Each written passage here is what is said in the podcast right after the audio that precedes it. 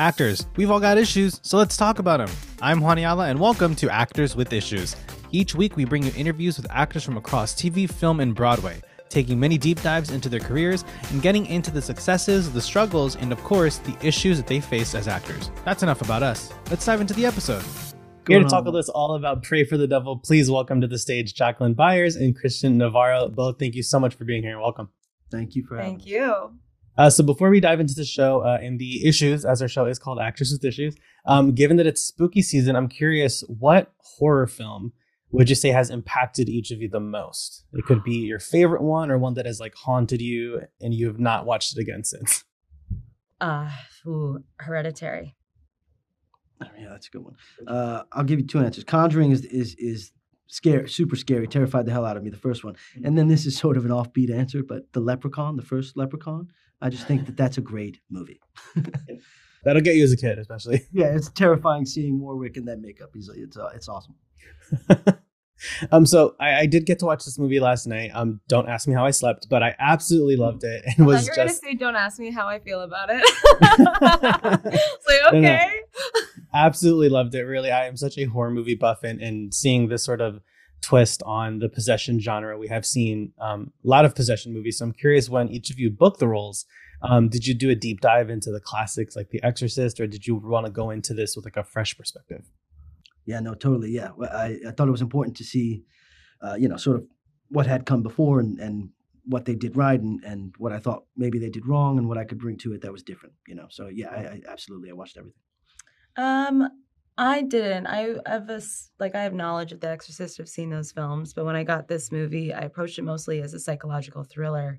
Um, and then in terms of the exorcism part, it's kind of the battle. It's not like the demon coming out as you see in a lot of other exorcist movies, but there's a there's a battle between the human and the demon that are at like loggerheads. Um, so in terms of like becoming possessed and that demonic possession, I was more dealing with like I wanted it to feel natural and something that hasn't been done before and just focus on the battle within my body rather than like try to recreate things that have been done. But it's interesting because Daniel talks about it and he goes, you know, this could be the first exorcist film that a 14 year old sees. Do you know what I mean? So you want to hmm. bring the like those the things that you expect from an exorcism to this to introduce them to that movie, but then you want to like add on top of that. And I th- I think that we did that. Totally agree. And um, it's interesting to say that about sort of like this physical struggle uh, within the body as well. And it's interesting in the film also seeing this sort of butting heads of uh, viewing uh, possession as a psychological issue and as a religious one. So I really loved how this was like so layered with that sort of tug of war between who's right, who's not necessarily who's right, but who has a more, I guess, skin in the game. It really, who has more, uh, a bigger dog in the fight, I guess. Totally. And uh, the film also handles some social issues with such great nuance. So, Jacqueline, for you getting to address this like overbearing patriarchy and this grip on tradition that exists, not just within the church, but within many institutions, what was that experience like for you getting to address that? I think um, it's so interesting because as, for Anne, I think she's so driven on finding out the answers that when she deals with the conflict, she deals with the patriarchy in the church is the way that you could put it. It's she does I don't think she focuses on it that much. It's just another wall she needs to hit down. Um, I think looking at it as an audience and watching it now, I see that much more than when I was doing it. It was just like, oh no, this is another wall, and I got to figure out a way around it. And it was problem solving the whole way through. Um, I think uh, I just think that like creating that. Con- I love that this film has two conflicts that are huge that she has to battle, which is one against the church and one against the demon. And I just think that makes for a great film. And uh, Christian, I know that firsthand within the Latino community, there's uh, a lot of religion, a lot of superstitions, a lot of urban legends. So I'm curious if anything comes to mind as something that we haven't seen adapted into a film yet uh, in the horror genre that you'd be interested in seeing. I know we've had like La Llorona, that's definitely been covered before, but uh, what else comes to mind? That's a good question.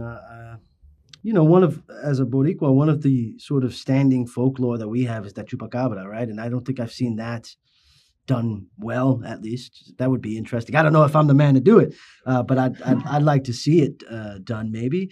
Uh, and yeah, within the Puerto Rican community and Latino communities in general, there there is serious belief in the supernatural and the occult and things like that. Santeria, I think, uh, a good a good film about Santeria would be very interesting and scary. I think.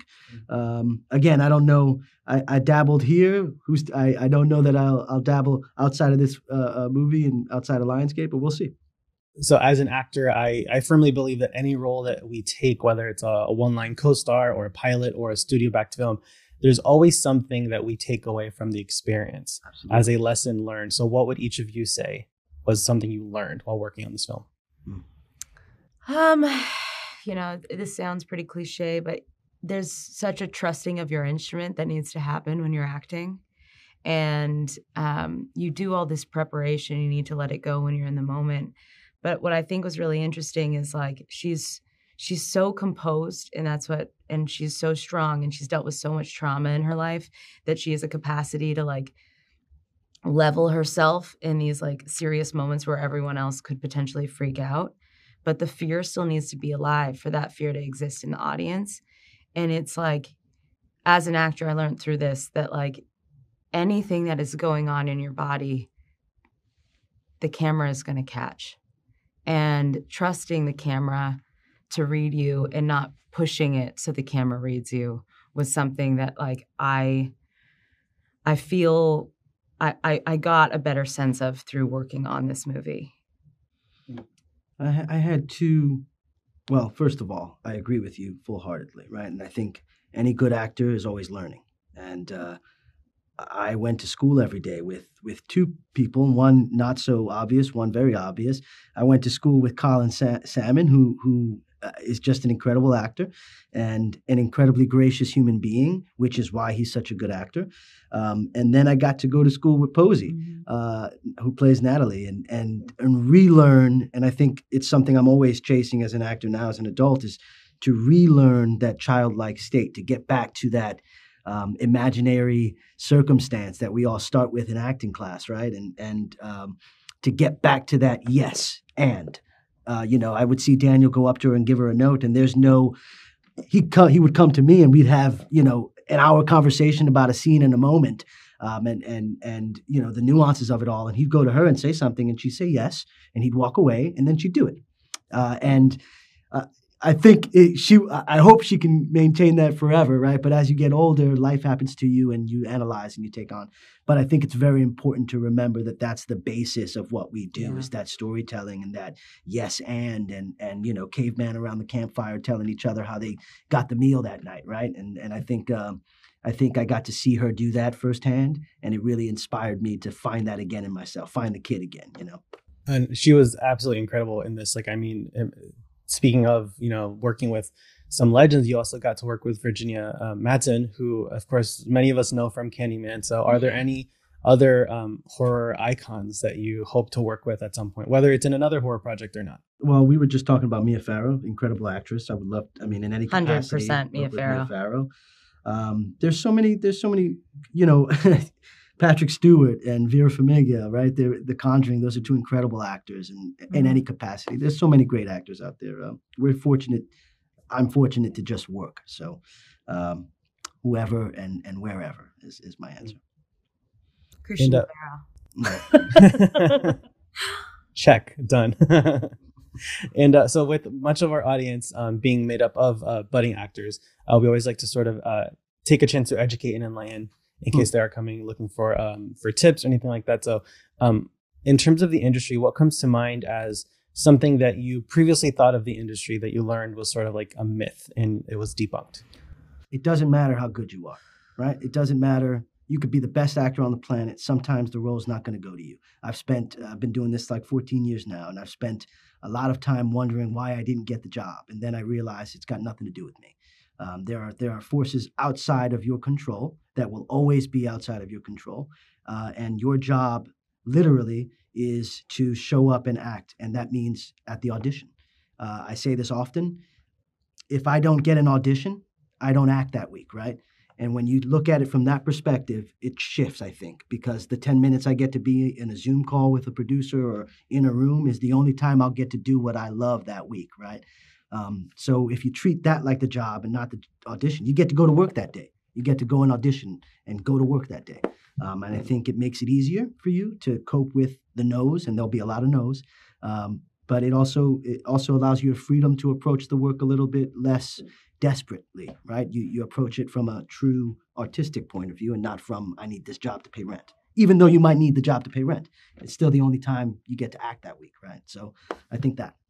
Well, it's so interesting because the casting process is so much in a self tape now. Mm. You know what I mean? Mm. Like mostly what everybody sees when they're casting is is a tape. And I will say this to any actor starting out, and it's how I started out. And you know, there's people who come into it from and they have come from these great schools and they have the audition process and agents see them, but it's really hard to find representation sometimes. And the, it's like, how is someone going to bank on you if they haven't seen what you can do? Mm-hmm. So I give everyone this advice is that, and I did this, find roles that you think are right for you.